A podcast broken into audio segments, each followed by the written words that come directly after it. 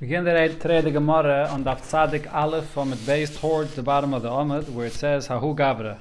About seven, eight lines from the bottom of the Amud. The Gemara is bringing different stories when it comes to collecting a loan in different kinds of situations. Rava and Rabbi Bachame are arguing in all kinds of cases. So now Hahu Gavra, there was a story with a person, the Zavna Luksubasa He sold the rights of collecting his mother's ksubah for a very small price, because not necessarily will it ever be his to collect that he's selling this to someone else. It'll only be his if his mother passes away. Well, first, uh, if the if the father passes away before the mother, so now his mother has a right to collect the ksubah. Then his mother's going to pass away, and now he, as a Yiddish, will be able to collect his mother's ksubah. So that right he sold to someone else. So because it's not something that will necessarily happen, so he sells it for a very small price. Now, Valmalei, he tells the individual that he sold the rights of this ksuba to, im aim uma'arara, if the, my mother will come and will be ma'arer, she'll challenge the sale, loy. I'm not going to pay you back, I'm not going to reimburse you. What happened? So his mother actually passed away, and she never challenged the sale. Now, now he's the one that yashins from his mother this ksubah. Now he himself came and the Kamar, he himself is coming to the buyer and is challenging and saying that this is my ksuba. I want to collect the ksuba for, for the rights of my mother. Just like I told you that if my mother would come and would challenge the sale, that I'm not going to reimburse you. So now I'm coming in the place of my mother and I am challenging the sale and I want to take it and collect it for myself. Could he do this? So Rami Bachama thought to say, so this son is taking the place of the mother, just like the mother himself herself. He clearly said that I will not reimburse you if my mother challenges the sale. So now I'm coming in the place of my mother and want to collect the ksuba for myself.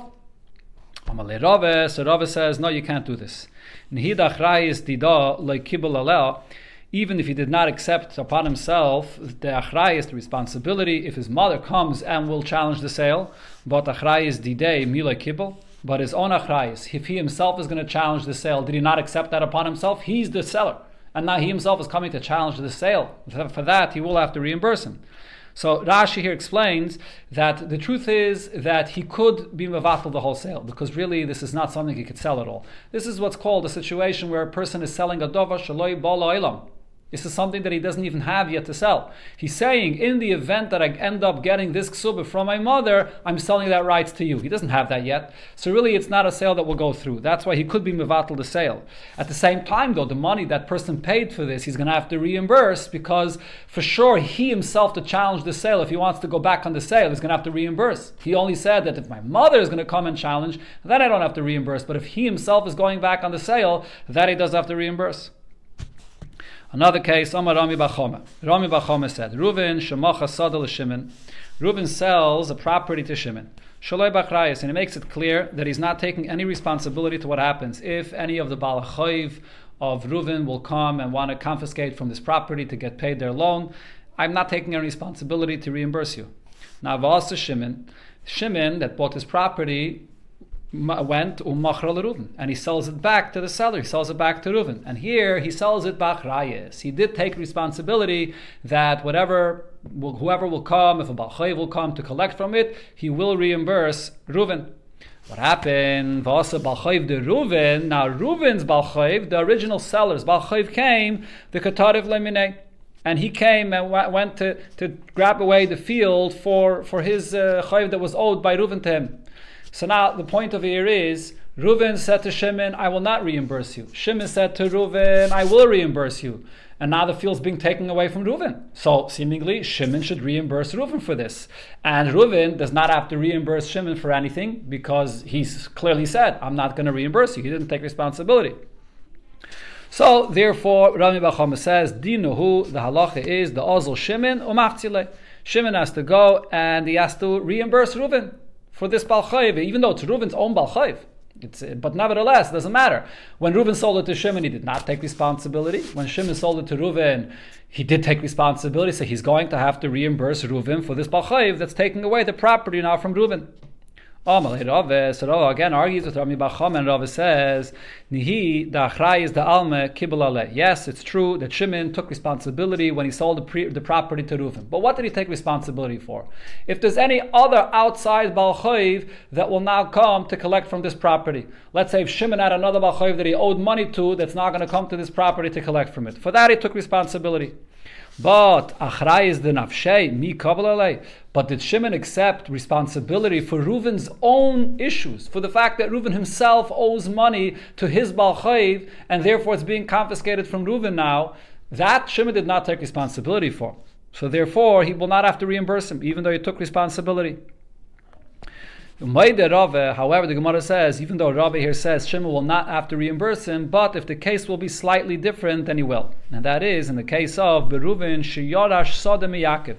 If this field that Reuven sold to Shimon, the same like the story before, as the Gemara will spell out the story again, but with this one detail here, that Reuven inherited this field from his father Yaakov. And then a Shimon Shalei Bachrayis, like the story was before, he sold it to Shimon, not taking any responsibility. Shimon And then Shimon sells it back to Reuven, taking responsibility for what will happen.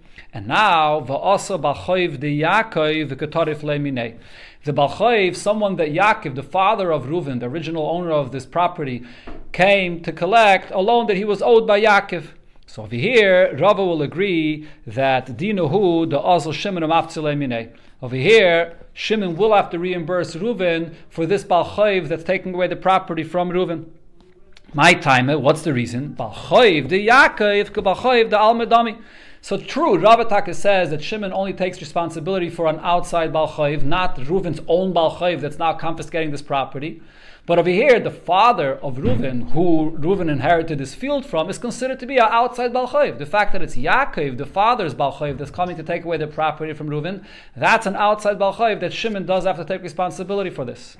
So Rashi explains the chiddush over here is that we do not look at Reuven as sort of a continuation of the father. He yashin from the father. Rashi brings the expression of bra kara that I could say that the son is just like a limb of the father. And therefore, if it's Yaakov's Balchayiv, that's equivalent. It's the same like Reuven's own Balchayiv, which Shimon did not take responsibility. So we don't say that. Yaakov is Yaakov, Reuven is Reuven. So if Yaakov's Balchayiv is now confiscating the property of Reuven, this is something that Shimon will have to take responsibility for, even according to Rava. Amar Rami Bachame, another halacha Rami Bachame said, Reuven shemach sadal Shimon bachrayis. Reuven sold a property to Shimon and he took responsibility for what will happen here. Now, the Zakav Allah of the Milveh, Shimon didn't have money to pay for the property yet, but he bought it and the sale went through. It's fully in effect. He made a kinyan and the money that he owes for this property, so they established that as a separate loan. They wrote down a shtar separately that now Shimon owes money. He's a Balchayiv, he owes money to Reuven. Meis Reuven, now Reuven passes away, and then what happened is Va'asa Balchayiv de Reuven. Now there was somebody that Reuven owed money to, and that Balchayiv came the Katarif le Shimon. And he wanted to confiscate the property from Shimon that he bought from Reuven. This is a property that is a lien on this property to him. He is a Balchayiv. So what happened? What did this buyer do? What did Shimon do? Upaise bezuzi. He went and he paid this Balchayiv that wanted to confiscate this property. He went and paid him cash. He wanted to be able to keep the property for himself. So now, what, why is he doing this? So Rashi explains the reason why he's doing this is he's thinking to himself, what's going to happen over here? Really, again, the Reuven, we're talking, uh, sorry, not Reuven, we're talking here about the buyer, Shimon. Shimon is thinking to himself, I owe money to the seller, to Reuven, or now it's Reuven's children that I owe money to because I never, we, we made a, a loan. We established a loan when, when I did not pay for the property. So I really owe them money. Here at the same time, they owe money to this Balchayiv that's not coming to confiscate the property. So why should I go and pay them the loan that I owe for this property that I never paid? And then this Balchayiv is going to confiscate this property and they're going to have to right away reimburse me give me back the money because the property was confiscated from me. So instead of going around like that, let me just take the money that I owe to the seller or now to the seller's children and give it directly to their balchayv, to the ones that they owe the money to. And that's it, everything is done. That's what he did. That was his cheshbon. That's how Rashi explains this. But he made a mistake. And the reason is because Dinuhu, the halacha here is, the Amrile b'nei Reuven, the children of Reuven can say now to the buyer, to Shimon, Anan metaltli shovak avun gabach we, when, when the father passed away, we had no karkois, we had no properties anymore available for any balchayv to collect. And the halacha by Yisaimim is when someone comes to collect from Yisaimim, if there's no karka, they can't collect anything. So the only thing that they did have here, here is is you, Shimon. You, Shimon, owed us money, money, cash. So therefore, that's metaltalin. That's the only thing that we had available from the father for this balchayv to collect. And if it's metaltalin, you don't collect metaltalin from Yisaimim. That's the rule. So again, in the words of the Gemara. So the Bnei Reuven say to the buyer Shimon, Anan metaltali shavak avun gabach. The only thing that we had now available for our balchayv to collect is the metaltalin, the money that our father father left us by you because you owed our father the money. And the rule is metaltalin the yasmi lebachayv loy mishtabdi. And the metaltalin of Yisaimim are not mishubid to be paid up for a balchayv. You don't collect metaltalin from Yisaimim, only karkais. So therefore. Why did you pay for us? Why are you doing us a favor and paying for us the loan for this uh, for this balchayv? Don't pay him. They the, the doesn't have any right to collect this at all. You're not doing us any favor by paying this. Know, we're not getting anything because anyways you wouldn't be obligated to pay this. So therefore, we're not going to pay you back for this that you paid him this cash, which you shouldn't have. And also at the same time, if he's going to come now to the Bnei Reuven, to the, the children of the seller, and say, reimburse me for the loss that I had here with this property that I had to pay up, your Balchayv, they're going to say to him, how? How should we pay you back? We have no properties. You want to demand money of us? You can only demand money from Yisaimim from Karka. We don't have any Karka. So therefore you can't collect anything from us either now, if you want to be reimbursed for this that you paid. So for two reasons, there's no re- way that Shimon, the buyer, will be able to get reimbursed over here. Again, number one, there's no reason for you to have paid this loan in the first place. And number two, if you want to come to us and collect to be reimbursed for your loss, we have no karkayas in our possession to pay you.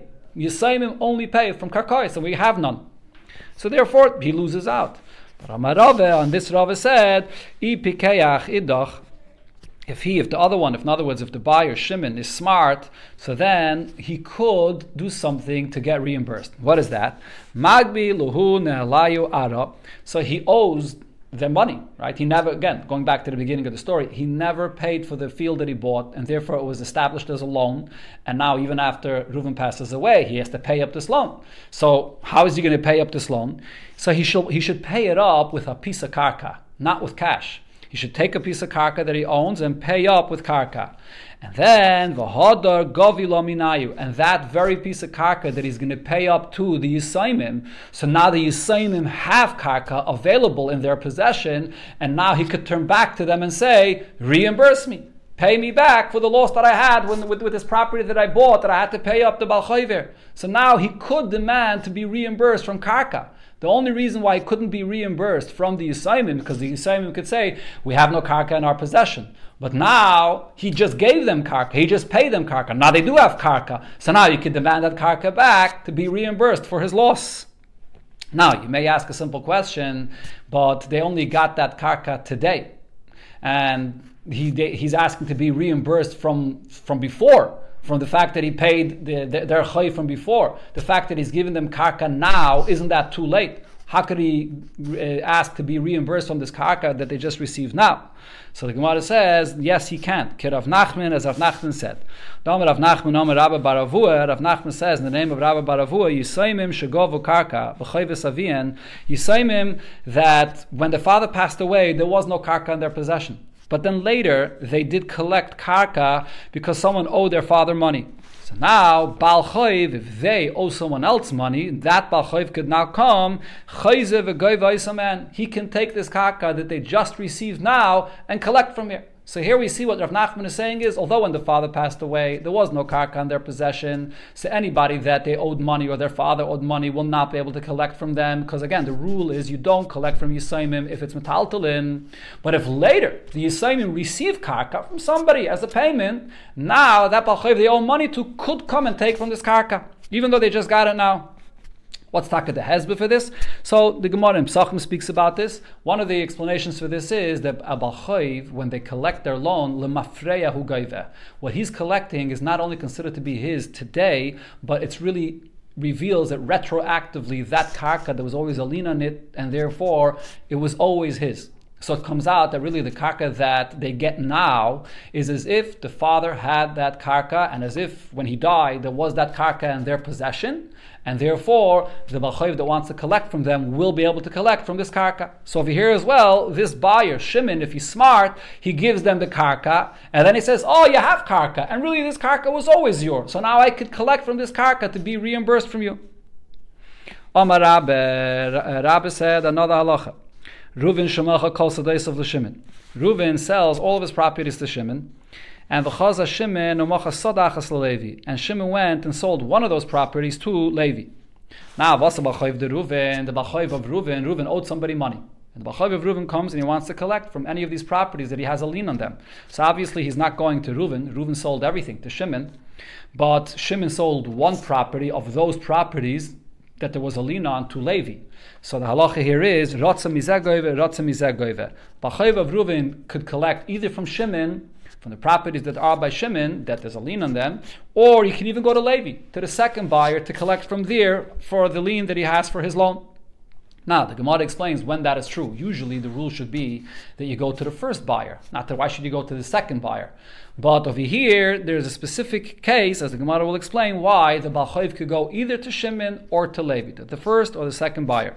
So this halacha here that he can go to either one was only said elodezovna beinanis. If the second buyer Levi bought beinanis. Now the halacha regarding a balchayv is he has the right to collect specifically from beinanis, not idis. Idis is for a, a nizik and not ziburis, but beinanis, a, a intermediate, a, a, average level of uh, the value of a field, of a, of a quality field that is.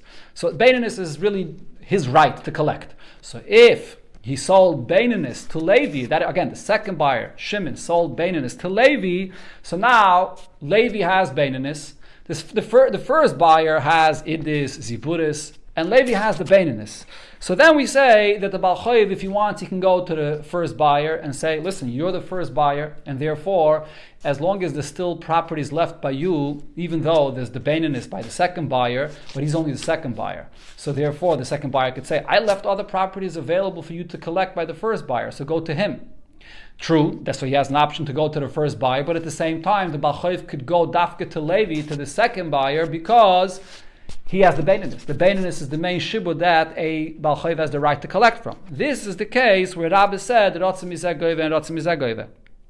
Aval, however, Zavni is Visiburis, if the Levi, the third buyer, second buyer rather, said, uh, not said, he only bought Idis and Ziburis, and he left the Baininus, which is the main shibud of the Balchayv by Shimon, the, the first buyer, Matzi Amale, you could tell the Balchayv, Lahachi, Tarchi, Vizvini, Are, Deloy Chaz This is why I was very specific in buying Idis and Baininus, uh, and Ziburis again, Idis and Ziburis and not the Baininus. I left the Baininus for you by the first buyer, so you can go and collect from there. Furthermore, the Gemara says, Even also when we say that the second buyer, Levi, bought Bainanis, and therefore the Balchay of Reuven has the right to go even to Levi, because that's he has the Bainanis. That's the main thing that a Balchay collects from. But nevertheless, this is only Ella, if he bought all the Bainanis. He didn't leave any other Bainanis available in the possession of the first buyer. Aval ba chavik beinanis dechvasa. If he bought beinanis, but he also left similarly beinanis in the hands of the first buyer, in Shimon's hands, matzi amalei. So Levi could say to the balchayv, hinachti lecha makim ligbes I left you space to be to collect from the beinanis that's in the hands of Shimon. So therefore, why coming to me, the second buyer? Because I have beinanis. He also has beinanis. So I'm not any better than him. You should go. You should go to him. That's uh, the kavanah what the Gemara is saying here, as Taisus explains. Okay, so that's uh, the halacha regarding two buyers when a balchayv comes to collect. Amar Abaye, Abaye says, Ruven shemacha sadel Shimon b'achrayis. Ruven sells a field to Shimon, and he took responsibility for what will happen to this field. He'll reimburse him. Now the b'chayv of Ruven comes, and he wants to confiscate the field from Shimon, from the buyer. Dina who the halacha is the also Reuven and Maftzile. Reuven can come to the Bezdin and he could uh, argue in Bezdin and Taina against the, the, this Balchayv that wants to collect this money. He's part of the Dentaira. The Balchayv cannot turn around to Reuven and say, Lav Baldvarim Didiyat. Uh, you're not you're not here a party in this dintaita. Why are you coming to Taina against me? You don't have the right to mix into a dintaita. Even if you have the best Tainas in the world, but if you're not a Baal Din in the dintaita, you have no right to speak. I'm now collecting a property from the buyer, Shimon. So Reuven, you you're not. I'm not taking anything from you. So therefore, why are you speaking up? So you can't say that. Amalei, because Reuven will say, of course I'm a party in this entire. The alai. As soon as you take this property away from Shimon, what happens? Shimon will come straight back to me because I just I took responsibility to reimburse him. So I'm a party in this entire. Vikidamri, others say, another version there is, Even if Reuven did not take any responsibility to reimburse Shimon, nevertheless he still can go and argue and he's a party in the Torah because he could say to the Balchoiv, even though when you take away any property from Shimon, I have no loss in this. I will not have to reimburse him. But nevertheless, it's still not comfortable for me that Shimon should have complaints against me. Look, you sold me a property and I thought it's free and clear, and here you have a, a creditor that's coming to collect this property from me. So I don't want him to have any complaints against me. That is enough of a reason that you should become a Baldin in the Dintera and you're allowed to speak up at the Dintera. Amar another Allah said, Reuven shemachasad l'shimon shaloi bachrayis. Reuven sold a property to Shimon, so according to this version, he sold it without taking responsibility for Shimon. Now, v'yotzu olav asikin. And now, it turns out that there are people that are coming and are challenging this ownership of the property, and they claim that this Reuven that sold this property doesn't belong to him, it really belongs to us. So what happens here with Shimon? Shimon fell into a, a, very bad situation. He bought a property that turns out to be not his. Could he retract from this sale? So now, actually, before he made a kinyan of chazakeh, so he's acquired that it's his, so he can retract from the sale. Once he made a kinyan of chazakeh, so it's too late. He can't retract from the sale. He already made a chazaki, it was Malay, now the seller is going to tell him, de Kitri. It's an expression. You took a sack, a small sack full of knots, meaning there's really nothing inside of it, and you accepted it. This is the property. You investigated whether it's a good property to buy or not, and you went and bought it, and therefore you made a kinyan too late. And he took no, the, the, the seller took no responsibility, so he doesn't have to even reimburse, reimburse him. Now, from what point is it considered to be a chazakah? Says the Gemara, when he walks at, on the borders, when they would set up the borders and they would it, exactly where, where the borders of the field is, and he goes and he walks over there on the borders to set up the borders of the field, that's considered to be the chazak in the field. Ikadamri, There's another version to this halacha of what Abai said here. Afilu nami. Even if Abai sells it to this person and he takes responsibility, we still are going to say that the buyer cannot retract the sale once he made a kinyan. You could only retract it before the sale, even though the seller took responsibility. So the buyer could turn to the, around to the seller and say, even though I made a kinyan already, but so so what? We see that this property doesn't even belong to you, so there I'm retracting the whole sale and reimburse me right away. But nevertheless, the Amalei, the seller, Reuven, can say to him, Achvi tirfach, va'ashalom loch. Let's see what happens. Let's let this play out. If this person that's coming to co- confiscate your property or is claiming that it didn't belong to me, someone's challenging the sale, if they're going to be successful and they're going to actually confiscate the property from you and you're going to get a shtar tirfa, which is that shtar that we give to a buyer to not come back to the seller and say, here, reimburse me. If this all actually happens, I'll reimburse you then. That was my responsibility I took. But in advance, for me to reimburse you and for you to retract the sale, that you can't do. As Rashi says, many times you have these people that challenge a sale, challenge ownership of a property, and it turns out that the words that they say is not even true. So therefore, let's let this play out, and only after the fact, if it's it, it, it, uh, taken away from you, then I'll reimburse you. Person is married to three wives. Umeis, and he passed away. So now he owes ksubah to three of these wives. Now their ksubah was not all the same amount. The first wife, her ksubah is one mana. The ksubah of the second wife is two mana. Uh, 200 mana that is. Vishalzu shalish meis. And the ksubah of the third wife is 300 zuz. Now, but this person only left a property in the value of one money. So the halach is chelkim b'shavet. All of these wives will divide this one money equally even though the amount of the ksuba that's owed is not equal for all of them, but nevertheless, as far as this amount of the money is concerned, even the one that is owed the smallest ksuba, it's also a money. So the shibud of the money is equal by all of them. All of them are at least owed that money. So therefore, for that money, all of them can collect equally from this mana. So each one will get a third from this mana. 33, uh, 33.3 zuz will go to each one of these wives. Ha Yusham Messiah, if the father, the husband, left 200 zuz, so Shalmana, the one that he owes one mana, so she only could collect from one mana. That's what her shibud is on. So neteles chamishim. So from that, she will get half. She will get 50 from that and divide it with the, the, others, and she'll get 50. Now, the truth is, when it comes to dividing the first mana, it's not clear why the Mishnah says that she'll get 50. You have to divide it between three, like we just said in the previous case. When it comes to the first mana, all three of them have a shibud in the first mana, so you should divide it a third for each. Why does the Mishnah say that for the first mana you get uh, the, uh, he gets fifty? The, fir- the first one that is, the first wife gets fifty. That's going to be the discussion of the Gemara. Now, Shal Masayim, the one that's owed the ksuba of 200, and the Shalish Meis, and the one that's owed the ksuba of 300. So the second mana is, is not mishubit to the one that has the ksuba only of one mana. So the second mana could be divided only amongst them. So therefore, it's going to come out that each one gets shloisha shloisha shel Each one gets three golden dinarim, which means each dinar is uh, 25 zuz. So each one is going to get 75 zuz. Because you take the other 50 of the first mana and you divide it between the other two. So each one gets 25.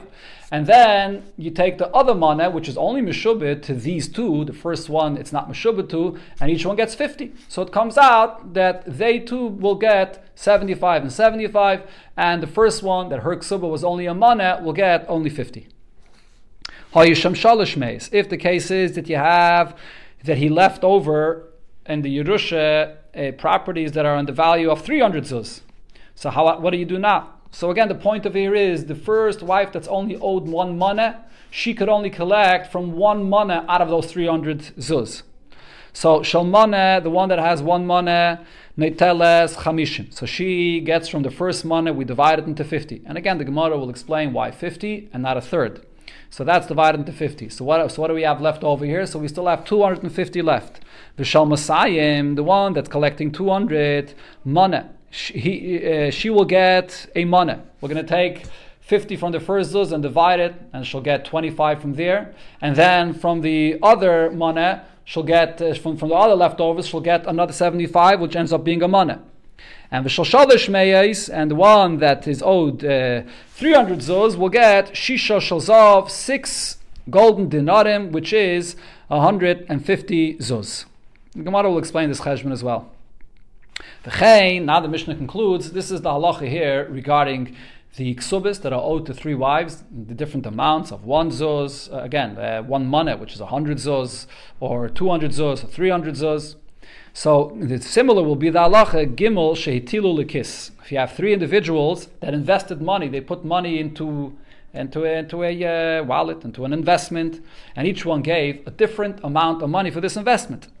Pichasu or Haisiru. So if the money depreciated or the money went up in value, so kachen chalkin. So too, similar to what we said before regarding the noshim, that each one is going to get accordingly in their amount, so too over here, the loss or the, the gain will be according to the amount that they invested.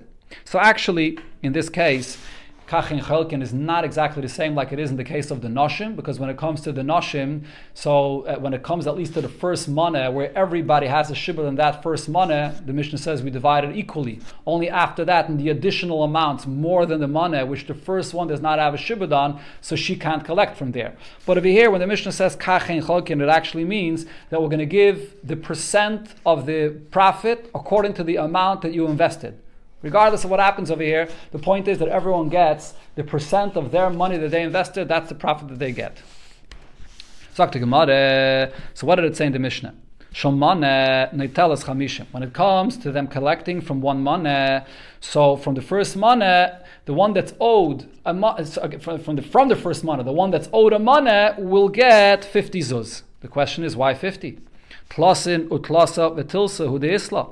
She should only be getting three, 33 and a third, like it said in the very first case of the Mishnah, that you do, if there's only one mana, so you divide that first mana into a third for each one of them. So over here, when there's two mana, and the first one, the first mana has to be split between all three wives. So over here, each one should also get a third. Why does it say in the Mishnah that the first one gets 50?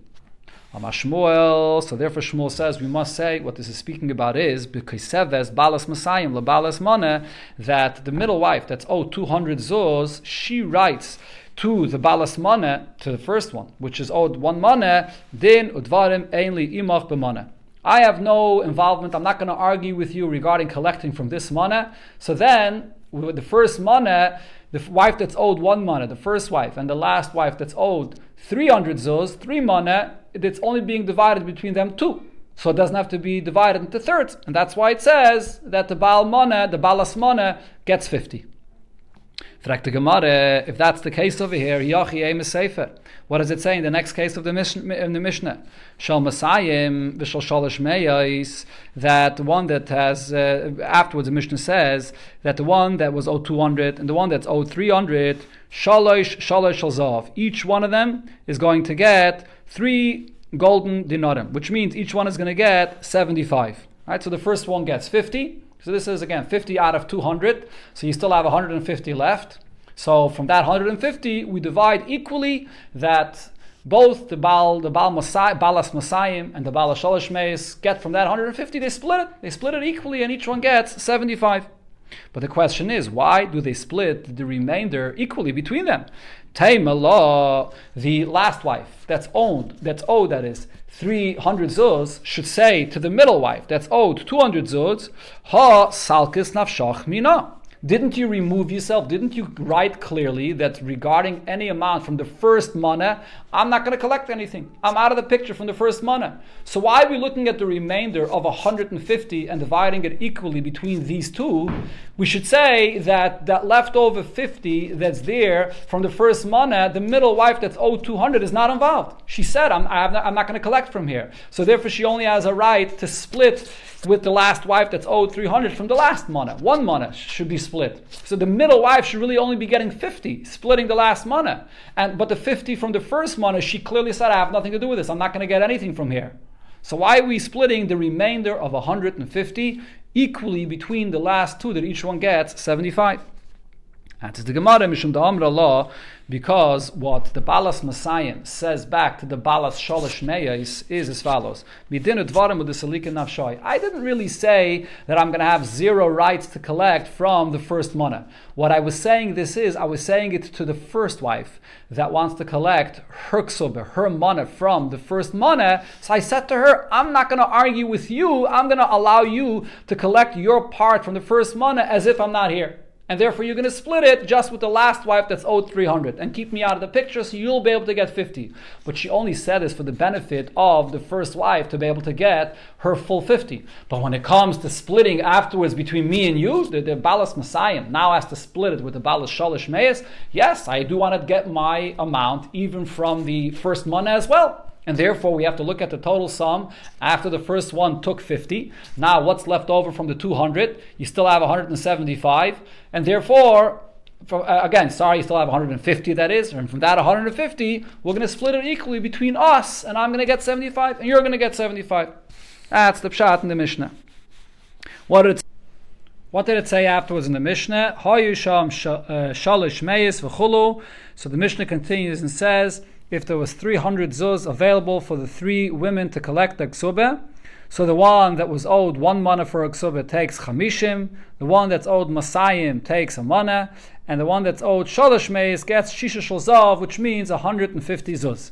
Frek the Gemara, shal masayim mana. The Mishnah says the one that has a of masayim gets one mana. Why? Shiva v'chamishim hu isla. She should only be getting 75 based on what Shmuel said before, that she told the Balas Mana that you can take 50 from the first Mana and I'm not going to take my part in the first Mana when you collect. If so, it comes out that there's really only 150 for the Balas Messiah to take half of. And the, and the Cheshbon is very simple. From the first Mana, so the first one takes her 50. So now, when she comes to divide with the third wife, which is the, with the Balas Sholish Meis, it's her, it's the Balas Messiah, and the Balas Sholish Meis that have to now divide the remainder. So what's here in the remainder? There's 250 really in total. But when we, we have to really exclude the last hundred because the last hundred is out of her range. That's the third hundred, which is above what she's owed Bechlal for her ksuba, which is only 200. So the last hundred, that's going to go to the Balas Shalish Meis. So therefore, what do we have to divide? Only 150. 50 from the first mana and the second 100. So out of the 150, the Balas Messiah is dividing with the Balas Shalish Meis 75 for each. So she should only be getting 75. Why is she getting 100? And for the Gemara, Amar Shmuel, so Shmuel explains, because Seves, in this part of the Mishnah, in the last case of the Mishnah, what it's speaking about is, because Seves balas shalish meis lebalas masayim, edvarim yemochem. The one that's supposed to get 300, so she writes to the balas masayim and to the balas mone that I'm not going to take my portion in the in the first time you're going to divide the first mana. That's what we're speaking about. So over here, the cheshbon comes out that the balas messiah will get a mana. As Rashi over here makes the cheshbon that the balas messiah, not like the reish of the Mishnah. In the reish of the Mishnah, it's the middle woman, the balas messiah. She wrote that I'm allowing the balas mana to take her part and I'm not going to mix in with her. But over here, the case is that the balas shalish meis wrote this, that she's not mixing in in the splitting of the first mana.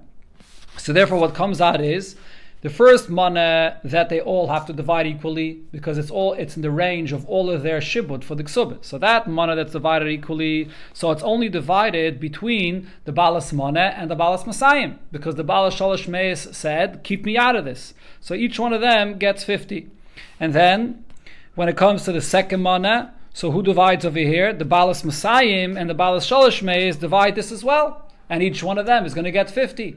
So therefore it comes out that the Balas Masayim is now ending up with 100. And then the last moneh, the third moneh, which is out of the range of the Balas Masayim, she doesn't have a shibud that far because it's 300 and her ksuba is only 200. So there the third moneh goes completely to the Balas Shalosh Meis. That's how she ends up with 150. That's the cheshbon according to Shmuel. Now the Gemara brings another way how to learn the Mishnah. Both of these cases of the Mishnah, where the Gemara had the problem, why is it that the Balas Mana is getting 50 from the first Mana that's being divided? So the Gemara brings another pshat in both of these cases of the Mishnah. Sagt the Gemara, Rab Yaakov minohar pekoid mishmei de Ravina. So Rav Yaakov said in the name of Ravina as follows. Reishe besteht tfisais, the Reisha of the Mishnah, not really all the way the very first case of the Mishnah, but it's really the second case of the Mishnah, where it talks about a case where the father left 200 zuz, and is so the, the, he explains it's talking about b'shtei tfisais. What shtei tfisais means is that the inheritance that's available for them to collect for the ksubah, it came in two different times. First, there was only a certain amount available, and then afterwards there was another amount available. So therefore it was being divided for the money of the ksube in two separate times. And the Gemara is going to make the cheshbon in a second. And Sefer, the same thing also with the Sefer, which is the last case of the Mishnah, when in total the Mishnah said there were 300 zuz available to collect for both of the, for all the ksubis. So it also came in two times. B'shtei tfisais, there was first certain amount of money or properties that were available, and then afterwards more became available.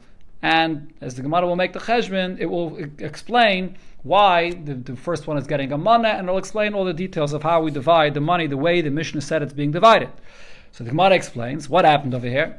Reisha besteht tfisais in the Reisha. So there were two times when they're coming to collect, when each one is coming to grab and take their ksube. So first, the naflu shivin v'chamisha v'chadzimna. In the beginning, there was 75 zuz that's available to be collected for the ksuba at one time.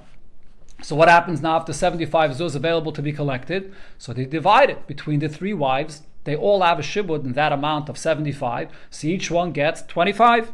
That's how it was divided in the beginning. And then umeya ve'esrim ve'chamisha b'chad zimna. And then there's another 125 that became available. So that's what the Mishnah said. The Mishnah said that the total that was available is 200. So first it was 75, and that was divided 25 for each. And now another 125. So what do you do when there's another 125? How are you going to divide this? So for the first one, the Balas Mana, she already got 25. Her shibut for her ksuba at this point is only 75. That's all she's still owed. So out of this 125, sorry, out of this 125 that became available now, you take 75 from that, and you again divide it equally between everybody. So everybody gets another 25. So now what are we where are we holding? Everybody has 50. And then there's still another 50 available at the end. And that 50 that's available at the end is divided not with the first one. The first one already got from her share that she was owed. Now, the last 50 that's available out of this 125 is divided between the Balas Messiah and the Balas Shalish Meis, and therefore both of them are ending up getting 75. It's exactly what the Mishnah said. That in the case when there's 200, and now we explain 200 means in two times, first 75 and then 125, that the first one is ending up with 50 and the Balas Messiah and the Balas Shalish Meis are ending up with each 75. Seife, the very last case of the Mishnah, is Bishteit Fisais. Also, the money became available to collect for the Ksube in two different time periods. So, first, like we said before, the Naflu, Shivim, Vachamisha, Bachad Zimner. There was 75 Zuz that was, made, was available for them to collect at once. So what happens? So that 75 zuz is divided equally between all of them. So each one has now 25. And then umasayim ve'esrim ve'chamisha b'chad zimna. And there's another 125 that becomes available at one, uh, not 100, sorry, 225 that becomes available at once. So what happens now? What do you do with this 225? So first of all, 75 of this 225 has to be divided equally between all three of them, because including the first one, the Balasmana, which already collected 25, what's the remainder of her shibud of the ksube? 75. So from 75 of this 225, that has to be divided equally between all of them, and therefore all of them are getting another 25 from that. So that's why it says in our Mishnah that the first one ends up with 50. And now she's done. But now let's look at the Balas Messiah. When this 225 became available, how much was the shibud that the middle one, the Balas Messiah, had out of this 225? She was not able to collect from all of the 225. It's out of her range because she's only owed at this point 175. Her original ksuba that she was owed was 200. She already collected 25 from the first time when the money became available. So now her shibud is only 175. So therefore, in this 175, so 75, as I said, we already split between all three of them, and each one got 25, including the Balas Messiah, which also got 25, and therefore the Balas Messiah already has 50. But now there's still another 100 that could be split between the Balas Messiah and the Balas Shalosh and therefore the Balas Messiah will get an additional 50, and therefore the Mishnah says that the Balas Messiah gets a total of 100, and the Balas Meis gets the other 50, plus the last 50, after we split this 175, there's still another 50 left over because the total sum that was available at the last time here is 225. So then the Balas Shalish gets 50 that she split with the Balas Messiah, and another 50 in the end, which she doesn't split with anybody because that was out of the range of the Balas Messiah. So it comes out exactly the cheshbon that the Mishnah said that the balas moneh gets first 25 from the first time the money became available, then another 25 when the money became available the second time. The balas messiah ends up getting 100, 25 from the first time, and then 75 from the second time, and then the balas shalish meis ends up getting 150 because the last 50 is out of anybody else's range, so therefore she gets an additional 50 at the end, and therefore she's left with 150. That's the way the Mishnah works, both in the, in the, the second uh, two cases of here in the Mishnah, the second and the third case that is of the Mishnah, that the Cheshbon makes sense if first 75 was made available and then the remainder was made available. Zakta Gemara, now regarding Bechlal, everything it says there in the Mishnah, the way this should be divided proportionally according to what each one has to collect there. So Tanya in Abraisa we learned, or there's another version there that takes out this Tanya, Zu Mishnah Rab Nosson. What it said here in the Mishnah is the Mishnah's opinion, which is according to Rab Nosson. But Rabbi Yomer Rabbi said, Ein ani Rab Nosson. I disagree with the opinion of Rab Nosson. Be'elu, in all these cases, Ella cholkois b'shaveh. All of the wives that were owed money for the ksubah are going to collect equally. We're not going to say that the balas mana only has a shibud on one mana, so she could only divide from the first mana. Then second, a third money that's available is out of her range and she can't collect from that. The balas masayim could only take from two money. Uh, but the third money, which is out of her range, she can't collect from that. Rebbe doesn't hold to this. Rabbi says, even though taka it's true that the Balas Mana has a smaller shibud than the Balas Masayim and the Balas Shalosh Meis, but nevertheless, the halacha by Eksuba is that the shibud on the properties of the Baal goes on everything, on all of his properties. Even if your actual ksuba, the amount, is only a mana, but the shibud is on everything. And therefore, the Balas mana is able to collect from all of the monies that are now available, not only from one mana, but from two mana, from three mana, and therefore we have to split it equally between all of them, that each one should be able to get from all of the karkais equally. We're not going to say that there's different ranges that everybody has a shibud of their ksuba. As Rashi explains, this is different than when it, what it says in the end of the Mishnah when it comes to people that are investing money together. And there the Mishnah says that whatever profit or loss there is in the investment will be proportional to what amount of money you put into the investment. Because over there, each one is putting in a certain amount of money into the investment. So it makes sense that each one should get proportionate. But over here, none of these women are actually investing money so it doesn't make sense necessarily that it should be proportionate. Rather, it's a shibud that they're owed from the husband for their ksubah. So therefore, Rebbe says that shibud is really equal in all of the karkais, even if the number of the ksubah is smaller, but the shibud goes on all of the karkais, and therefore, even the balas mana could collect more, even that's so to speak out of her range, even from more than a mana of the properties, she can collect for a ksubah.